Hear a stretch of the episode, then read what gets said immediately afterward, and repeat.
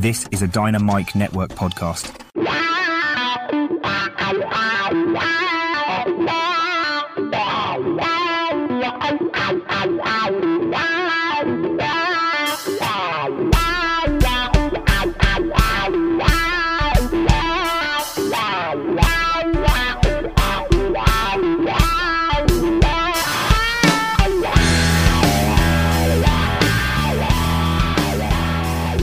Hello, welcome to another episode of the Max Destruction Podcast. Of course, I am Ken.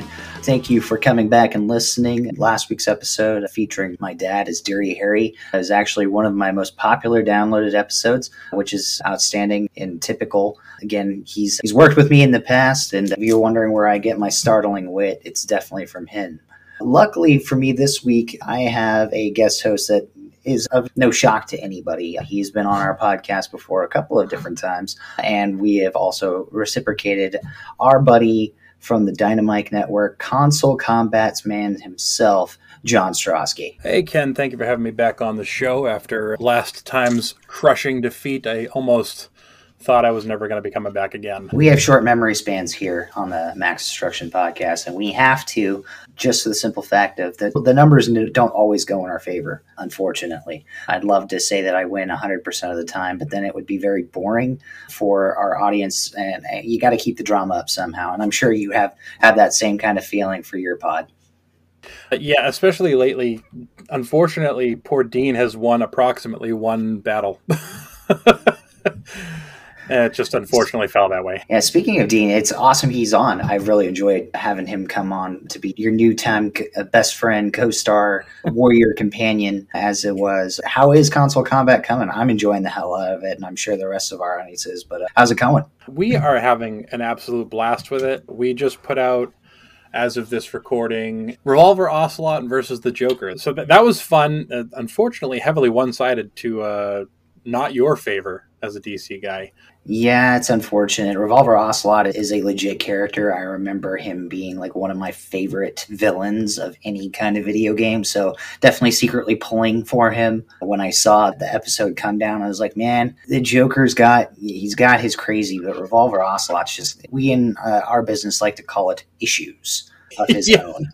Uh, yes, and, not, and his gunplay is probably unmatched, I think, by from any other character, except for a few in the newer iterations of Metal Gear. But definitely a good call. Yeah, and uh, to be perfectly honest, we did Mulligan originally. We had Arthur Morgan in play for uh, an opponent for Ocelot, but it just was not a good mix. The overall capabilities of Ocelot far superior to uh, Arthur unfortunately. But we'll see him later in another fight for sure. To give reasoning for the Joker being an opponent to Ocelot, because a lot of people seem to be questioning it. Both of the two characters are the primary antagonist for the main protagonist. Joker, Batman, Ocelot, Snake. Also, both of them extraordinarily well known for revolvers, and both of them are goddamn crazy psychotic geniuses solid picks. I didn't really have any questioning for, but I also do this for a living as well. So definitely understand the, the, the madness behind the mind when it comes to these. And both of us have had the the distinct pleasure and honor of being able to watch our buddies Joe and, and Jonathan run the gambit of maybe not the greatest matchups. Uh, so we've been able to hone those in. Uh, I know I've definitely had a couple of duds as well, or I've had to go back to the drawing board. Go, really? Is this is really how I'm going to go with this? But I, have not really had any really bad, with the exception of last week's episode. But I didn't feel too bad for Wish.com's version of Punisher. Dirty Harry is always awesome, and it just fit up. If for no other reason, is to finally get a Marvel character in here that is universally loathed and I feel like it hit on all. Speaking of Marvel, though, dude, you're back, and we are bringing Marvel back to this podcast. Very interestingly enough, last week was a teaser for comic book characters hmm. that are firmly within my space of the, the cinematic. Going back and forth with Jonathan and, and Joseph, hey, I, I didn't want to retread Like it's really hard to retread some of these characters. Like when you say Superman versus Batman, everybody has seen 6,000 different videos, 15,000 different podcasts and explanations going all the way back to when we were in elementary school and fighting on a playground about who was better. So really hard not to retread some of those. But as I really looked at it, each iteration of a character seems to have a slightly different take. And usually that's because the writing is either trash or great. The directors trash or great, producers all the way up. And luckily, there are iterations of each character that seem to fit maybe a slightly different niche on an opponent.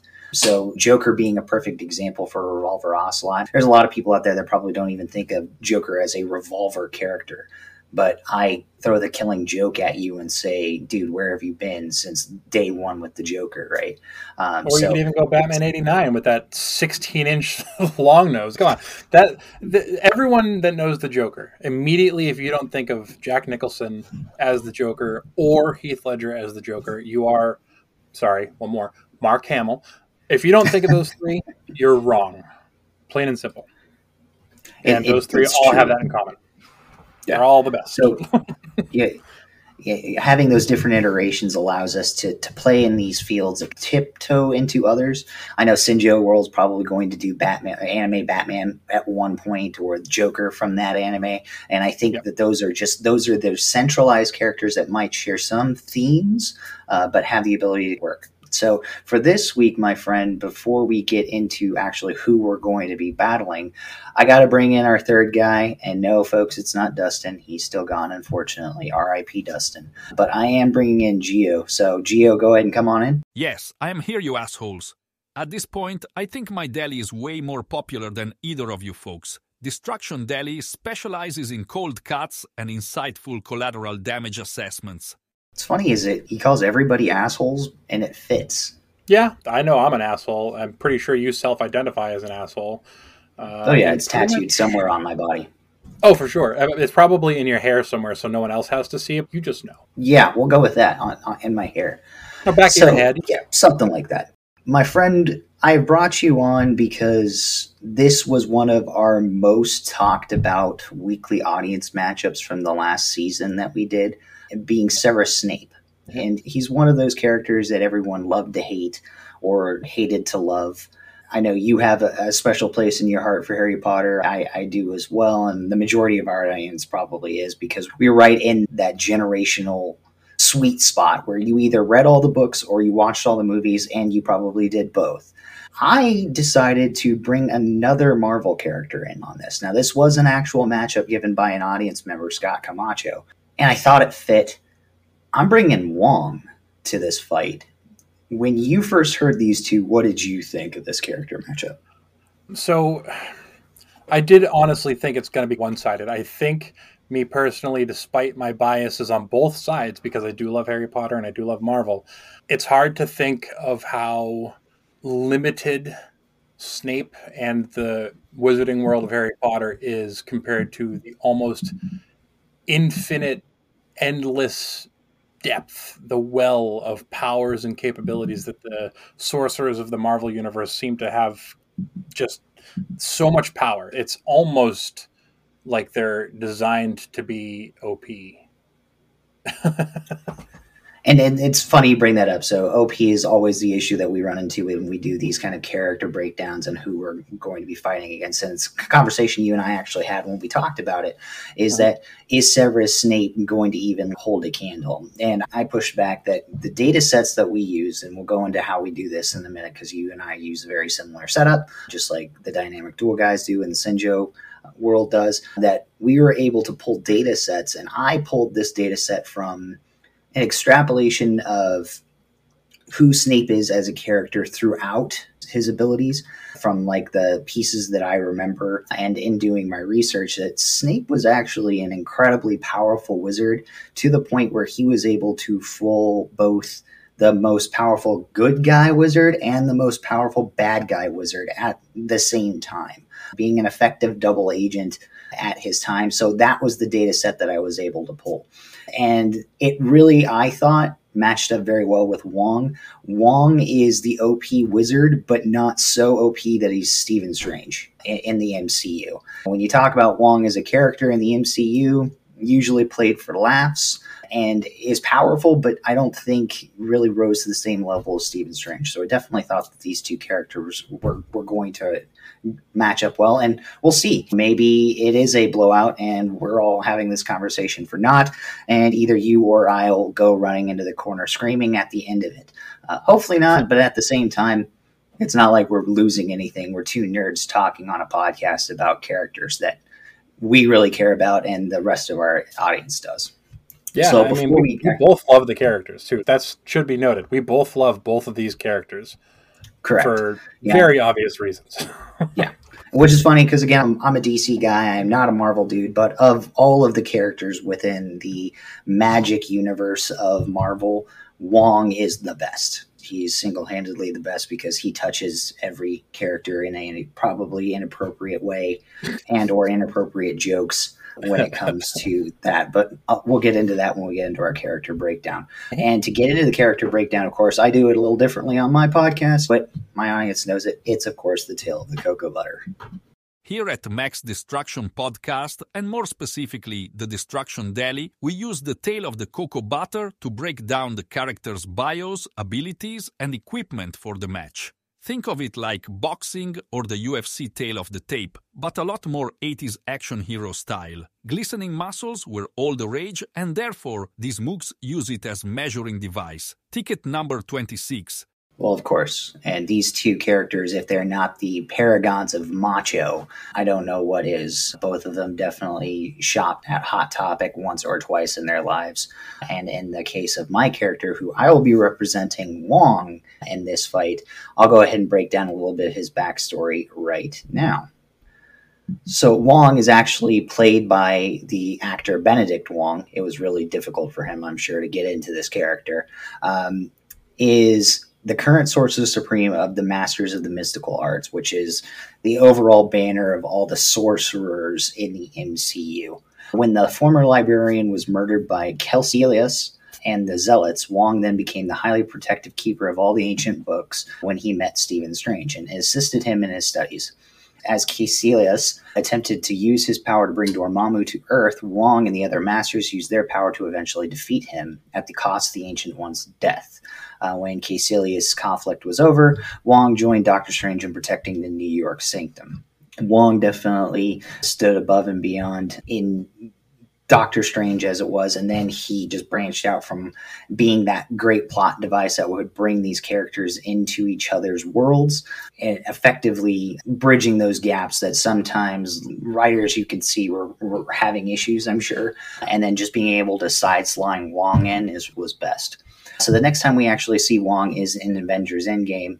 Uh, I'm sorry, Avengers Infinity War, when he was standing with uh, Strange and Iron Man when the Black Order attacked New York City in search of the Time Stone. After Strange was kidnapped by Ebony Maw, Wong was forced to remain behind in order to protect the Sanctum. When Strange perished along with half the universe due to the Thanos snap, Wong became the new Sorcerer Supreme.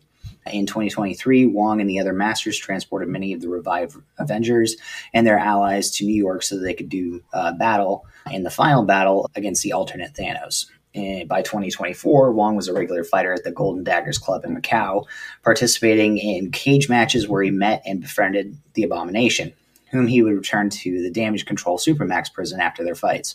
Shortly after that, he met Shang-Chi and Katy Chen in order to question them about the origins of the Ten Rings. Later that year, Wong was informed that Wanda Maximoff was the prophesied Scarlet Witch and she was hunting America Chavez, a teenager with the power to open portals across the multiverse. Wong then survived Scarlet Witch's siege of Kamar-Taj and informed her of the Darkhold's origins at Mount Wundagore. In an attempt to, save the lives of the other masters, Wong was able to elude an attempt on his life and later assisted the Dream Walking Strange in fighting Scarlet Witch. After the battle, Wong took, on, took Chavez and decided to stay in his universe under his care and began training in the mystic arts. The last we've seen of Wong is Wong would then become involved in She Hulk when he was brought forward as a witness during the pre- parole hearing of Emil Blonsky, who was also known as the Abomination at the time. Next, Wong himself would later employ She Hulk in a lawsuit against Donnie Blaze for utilizing dangerous magic for monetary gain. After Blonsky was arrested for breaking his parole conditions, Wong helped him escape from prison and offered him shelter in Kamar-Taj again to continue his fighting. As far as his weapons and abilities, I am taking it directly from the MCU right around the same time as the She Hulk time frame. So his main power, of course, is magic. He utilizes Eldritch magic, which is the ability to create, shape, and manipulate constructs of energy, such as weapons and shields, as well as the ability to cast spells by writing specific formations with fiery energy. He used this ability when Bruce Banner crashed into the New York Sanctum to summon a shield in case of emergency.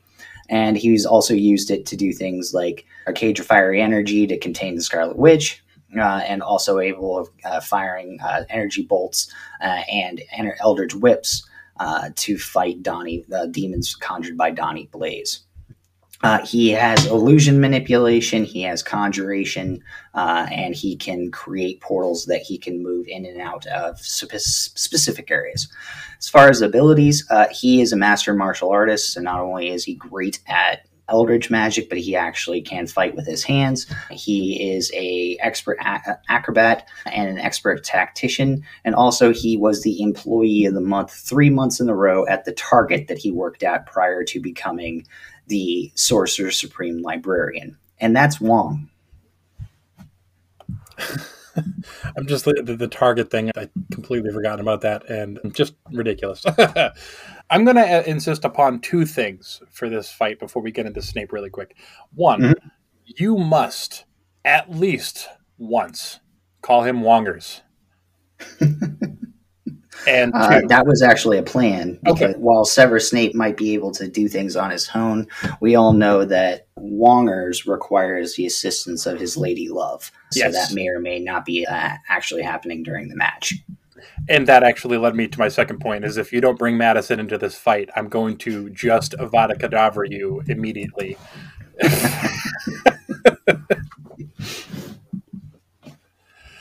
ah, but we can't get into this fight without talking about who Snape is. So let me tell you guys all about Severus Snape.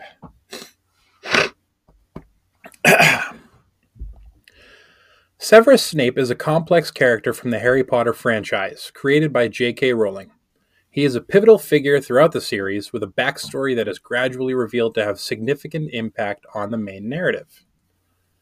He was born to Eileen Prince, a witch, and Tobias Snape, a muggle, making him a half blood wizard, or according to some of the snobby little shits in Slytherin, a mudblood. He grew up in the industrial town of Cokeworth, where he faced a difficult childhood marked by poverty and his parents' unhappy marriage. From a young age, Snape exhibited magical abilities, which eventually led to an eventually led to his attendance at Hogwarts School of Witchcraft and Wizardry. At Hogwarts, Snape was sorted into Slytherin House and quickly showed a talent for potions and the dark arts. He became friends with Lily Evans, who would later become Harry Potter's mother, but their friendship deteriorated due to Snape's interest in the dark arts and his association with the future Death Eaters.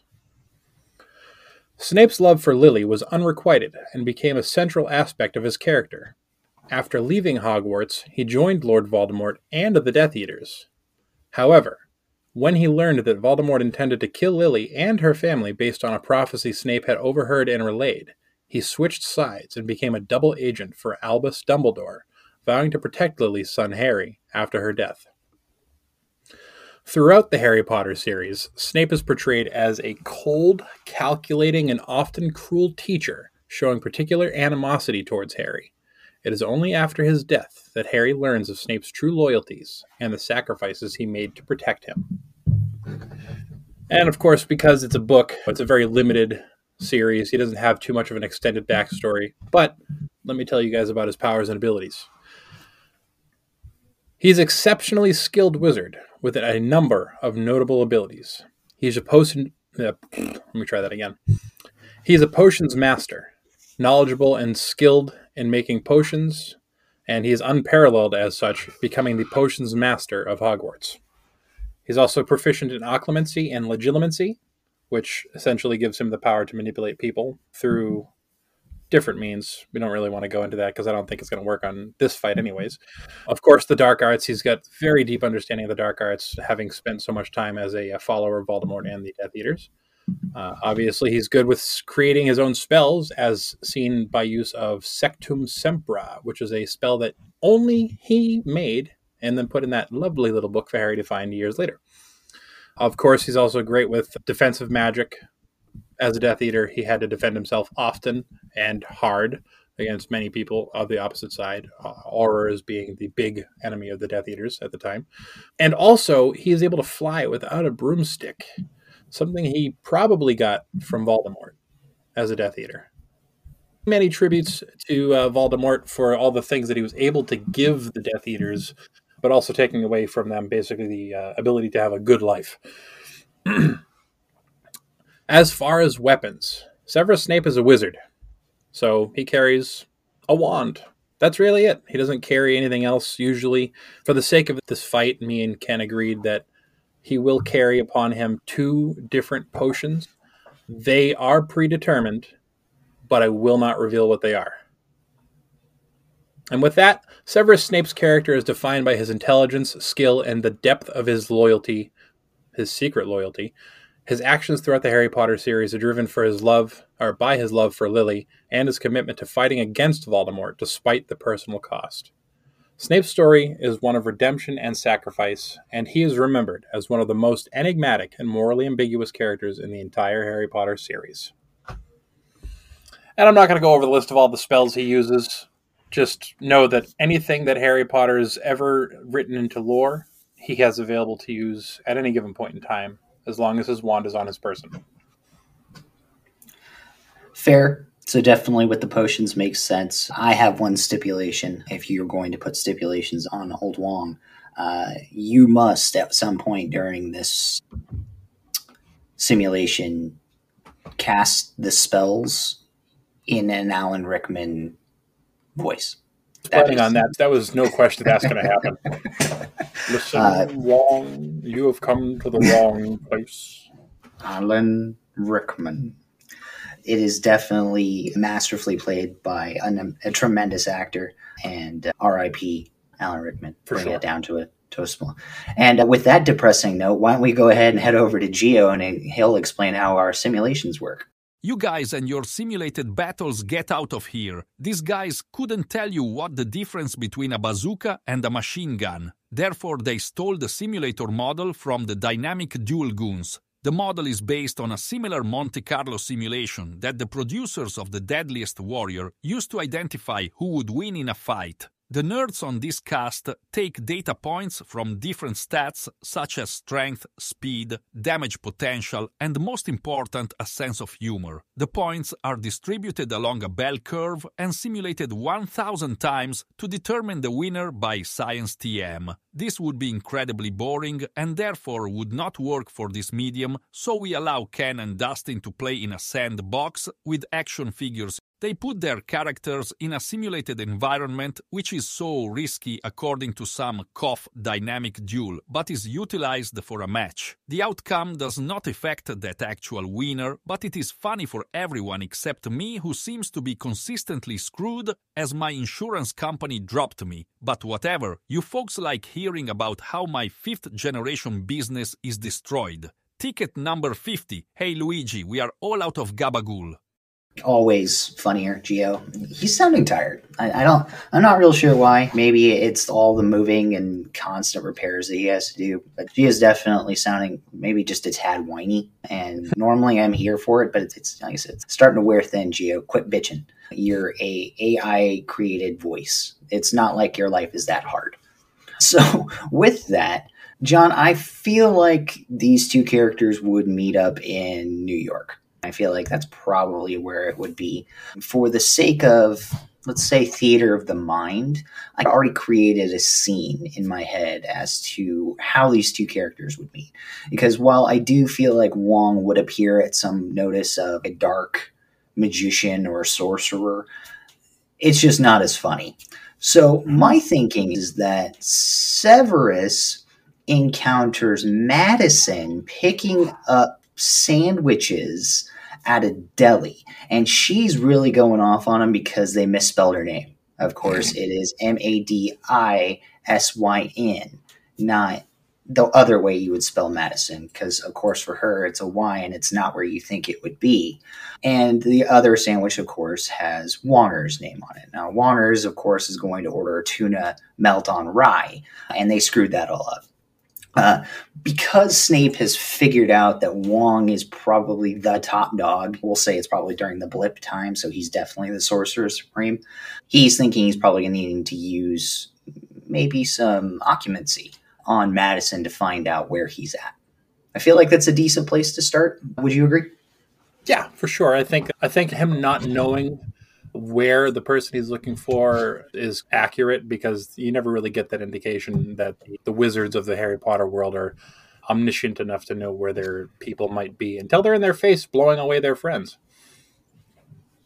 It is a way. It is definitely a way of finding out where people are at. It's definitely the way I play tend to play video games, which is tank. I just run headlong into the fight and expect that overwhelming odds of firepower typically would rule the day. Ah, so you are Leroy Jenkins. 150%. And in that note, we will go ahead and say that Snape is performing his occlumency on Madison, and Wong shows up because he knows his lady love is in trouble.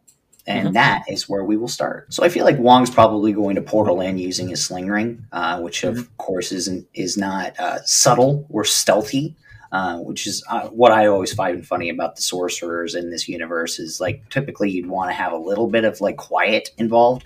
A giant flaming ring that makes noise just happening is probably not the way to go, but that's not how Wong rolls. Wong rolls right in first to find out if Madison's okay, and second because he's hungry for his tuna on rye. So he runs in and sees this dark person, pale, wearing dark clothes, and probably yells something like, Okay, Hot Topic, what are you doing?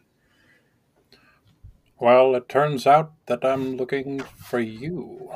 And that, yeah, at that time, Wong's probably slapping his wrists together and pulling those two red circle things up, his eldritch mm-hmm. circles, in which he's, you need to let her go. It's game on. And then he's probably going to try to conjure some kind of whip to bring Madison back to him.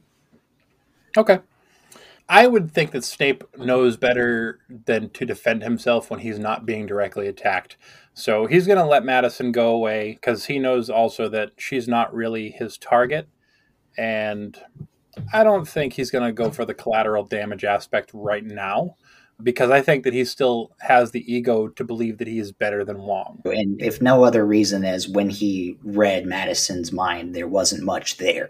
I'm sure that there wasn't it wasn't an encyclopedia that he had to go through to get into her head. So Wong is likely going to throw her through a portal and close it real quick. In which time, because he's seen really no indication of any kind of magic other than maybe this guy feels like it. Mm-hmm. He, he sees him holding a stick which he's going to assume is some kind of wand, but probably can't make any other tail. And he's probably just going to come at him martially. So he's just going to throw a punch as, as close as he can to Snape. Okay. Uh, Snape will obviously just throw his wand up and make a little barrier between him and the punch because wizards can do that for whatever reason. And I'm going to say that the punch will slide, not go pounce him back, but it'll slide like around him, making him fall forward. And Snape will have his wand at the ready, and he will say "Accio ring" and point it at Wong's hand because he immediately surmised that the ring on his hand was what caused his ability to set up that portal and he's going to grab the ring and just throw it, making it so he can't so teleport away. Yeah. So Wong is probably rolling forward off of the punch, realizing he's dealing with somebody that can conjure up shields and barriers. So Wong is going to see his sling ring go flying. He's going, oh shit, okay, this guy can actually change metaphysical needs. So Wong, in the back of his mind, is just rolling through all the different spells that he's probably seen that could do that. And as he's rolling forward, he's just going to conjure up a couple of fiery energy knives and throw them at Snape in two or three different places to gauge his defenses. Okay. Again, Snape capable of defending himself. And now I remember the name of the spell is called Protego. So he is just going to throw up his wand and it's going to flick those balls away. um, completely unaffected by it, of course. But he's now realizing that he's not alone as a magician. So, Mr. Wong, is it? You've come to the wrong fight, I'm afraid. And then he will Expelliarmus straight at him, which he doesn't have anything in his hands, but we do know that if you get hit by a spell, it will still knock you back. So Wong's going to take this and throw himself into kind of a backflip to get over, say, the counter that he's going towards. He doesn't want to disrupt the business. He's Wong is is at least considerate. He understands the game when it comes to retail, mm-hmm. as is proven by his immaculate records. So Wong is very likely going to then conjure up the whips that he utilizes and he's going to come swinging out using the whips to maneuver himself around the room and then come flying in at Snape as hard as he can, probably propelling himself a little bit more with some magic behind him to knock Snape through the glass window, trying to open this area up a little bit more. Okay. I'm going to say that he wasn't able to get his wand up fast enough to defend against that one, and is certainly going to kick him flying through the window. But then, as he's lying on the ground, he looks to his side and he sees that girl from earlier just wandering around the streets. Wong sent her away, but he didn't send her far. And he now realizes, Snape now realizes that he's got some kind of an attachment to her that her nearly empty mind didn't reveal for whatever reason. So he's going to look at her and say, I wonder. And then just cast Confundo at her, which normally would really confuse a person except when you're Madison, that is your natural state of being. so instead, after a couple of moments of scratching his head, saying, Well, that didn't work the way I had planned, obliviate! And now her memory is completely wiped. And I feel like Wong would notice that. Well, she'd probably go like really rigid. I can only assume that like all memory is gone, which again for this character, we're talking like five minutes max. Probably like a koi fish kind of short term memory span. As Wong sees Snape targeting her directly, he's now thinking that she's been the target all along. Regardless of what the man in black has said, he now believes that she's the target, which is going to fire Wong up. Uh, Wong is then going to cast a fire cage that is going to surround Snape and then slowly begin to constrict.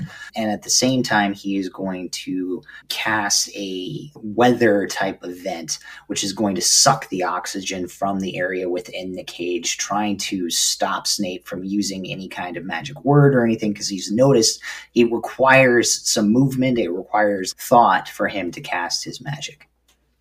Okay. Snape will start to realize that he's struggling to breathe but he's not out of breath yet. So he, with his limited amount of remaining breath and enough space barely to cast a spell, he is able to say the words "finite incantatem," which immediately stops all spells that are active within the vicinity of himself. And I don't know that it necessarily would affect Wong, but for the sake of this speculation, it will affect Wong. So now he is free of that cage and free of the lack of oxygen due to the complete and utter nullification of Wong's spells. And I think that in retort, he will shoot an Expelliarmus beam at the building above Wong, not to do any damage to Wong specifically directly, but he's going to break a piece of that brick off of the wall. And as it's falling, he's going to look up and wave his wand in the direction of the brick and say, Engorgio! And it's going to make the large chunk of brick or whatever it has come out of that building larger and make it so he really has basically a car sized piece of granite or concrete or whatever the building is made out of falling right in his direction on top of him. So Wong is going to stand there and is going to just watch as this brick is dropping. And instead of moving, he's just going to allow the, the brick to fall. And then when it makes the impact with the area, that's when the pixelation of the world shifts as Wong has now brought the mirror dimension across. So now he is running everything uh, as he's watching Snake. I'm sure very slick. I'd say very confused as to what's going on uh, because it's very quick as Wong does it, and then Wong actually brings like all of the buildings, all of the roads, and starts doing twisty turvy crap, inception level movements of the street And Wong is just going to then start flying out of everywhere, throwing punches and kicks at Snape, feeling like this is probably a more beneficial tactic to take towards him. Okay. So Snape would be looking around and trying to figure out what he could do to defend himself from the perspective of Wong. However, what you say is happening is all in Wong's mind. Because as the brick was falling in the direction of Wong, we're just going to call it a brick, Snape was actually able to sneak up with his ability to essentially teleport to get behind Wong. And he was able to use the Imperius Curse, unbeknownst to Wong, to convince him that he still has control of this fight. So everything that Wong's seeing is in his head. It's not really happening. And with that, he's going to cast Leviacorpus to lift Wong up while he's essentially in a stupor and bring him back in the building. And then he will use his ridiculous amount of magic from his wand to restrain Wong, arms and legs to a chair, before removing the Imperius curse from him, allowing him to regain himself. But now he's restrained on a chair. So Wong's going to wake up from this and very confused because in his like mind he's been in the mirror dimension this entire time and he's literally been making Snape punch himself, stop hitting yourself this entire time. And then when he comes to, he realizes he's not where he thought he would be.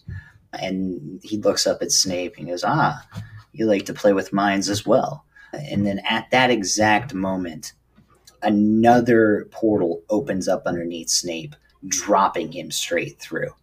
Hmm. So, while he may not have his sling ring, you don't necessarily have to have a sling ring in order for it to work. See, as the librarian of Kamar-Taj, Wong was able to see all of the dark magics and was able to look at all the, how Darkhold works and all of those variations of how time and matter manipulate. And he doesn't actually open up a portal to another dimension. He just opens up the floor. So he opens up the floor and drops Snape through, and he's able to tumble himself forward, knocking into Snape, breaking the chair and getting himself free. And rapidly going, okay, this match is going to have to end because these this guy is just way too good. And which time Wong is actually going to punch forward, but look like the crazy sorcerer supreme multi-armed thing that he did at the end of infinity war and just multiple punches right to snape's face trying to end this.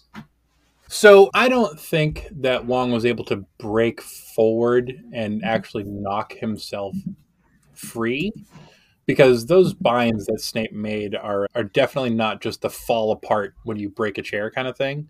And i feel even more so that he wasn't even able to lean forward to break the chair because I love Wong, but that's a heavy dude. How is he going to get that inertia to move himself that far forward to fall and break the chair? I don't know. I think I think instead that before the portal drops him, because yes, I will say the portal opened up.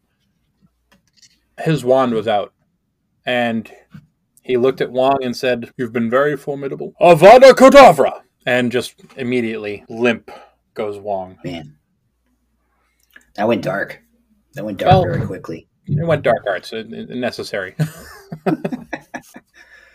so with that, it's either going to go one of two ways. One, Wong is able to move his large himself portion uh, of humanity forward enough to be able to break said chair, like in every 80s, 90s sitcom that you've ever seen, or Snape's just going to straight murder him a la Dumbledore. And it's going to be sad, and Madison's going to come to and then find her Warner's dead, and John's just going to feel real bad about it.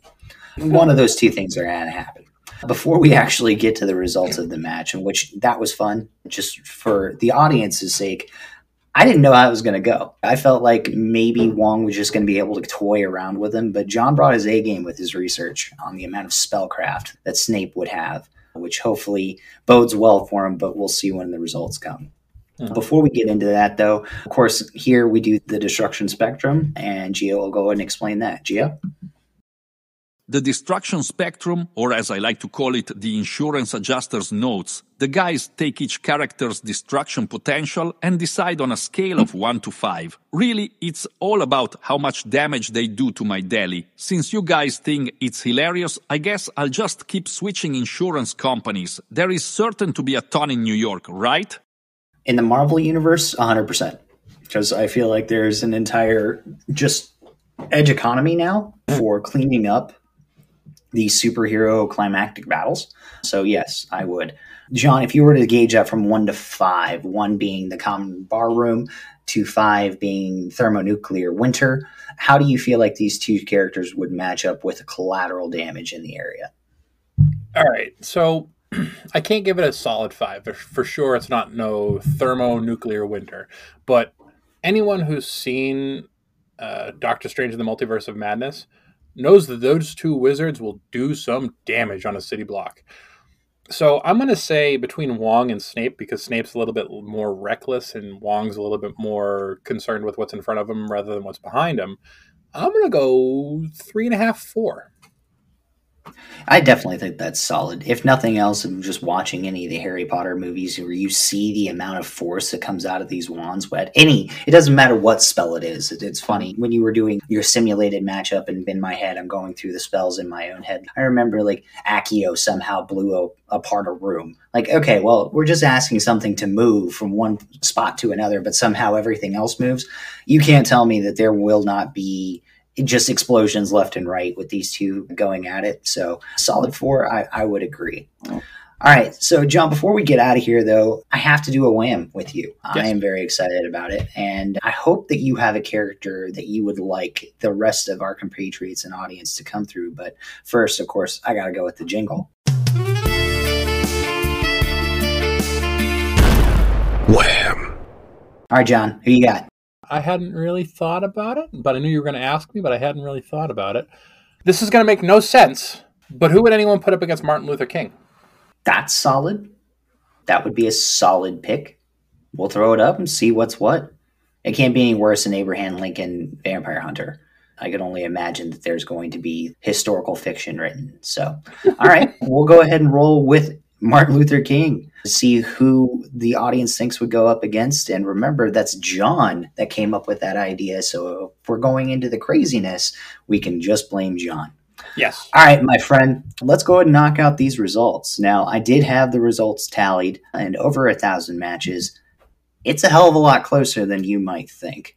And I think that bore out in our simulation. Both of us being very savvy with these characters, I think helped. But the winner between Severus Snape and Wongers is Severus Snape. Holy shit! 58.1 to Wong's 41.9. So that's 581 Ooh. to 419. Now, looking at the yeah. data points, there's a lot of very interesting kind of variations to it. Now, movement and speed, we did say that they were similar, taking into account that Snape's being able to fly and teleport himself utilizing, I don't want to say faster than light, but definitely sub light speed, put it right next to Portal. I feel like those two things were very similar. Same with strength, range, and perception. They were very close. Where Severus Snape kind of came through, though, durability. We, I think his protection spell is a hell of a lot better than Wong's just evasiveness generally. His damage level is slightly larger, and then I also gave strategic intelligence to Severus Snape. I feel like the ability of being a double triple agent at some points to do that is is solid. So, goodwill to Severus Snape. I'm not mad at either of these things, honestly. John, I think we did it, man. I think this is another one for the books, for the Guinness books of of awesome combat that probably no one really would have saw coming. You got anything else you want to throw out before we head out? I I am just very shocked to knowing full well that Wong is ridiculously overpowered. But at the same time, I'm very proud of the fact that Severus is getting a uh, posthumous redemption. It is nice to see Alan Rickman winning from the grave. As he always should be. We love Wong, but let's be honest, he took a nosedive after She Hulk. I feel like he probably let himself go. A lot of people see when you get married, things just happen, and his love for Madison is just strong. So we'll we'll expect that things are a little weird but overall, not mad. So next week, John, for Konsole Kombat, who do you guys got coming out?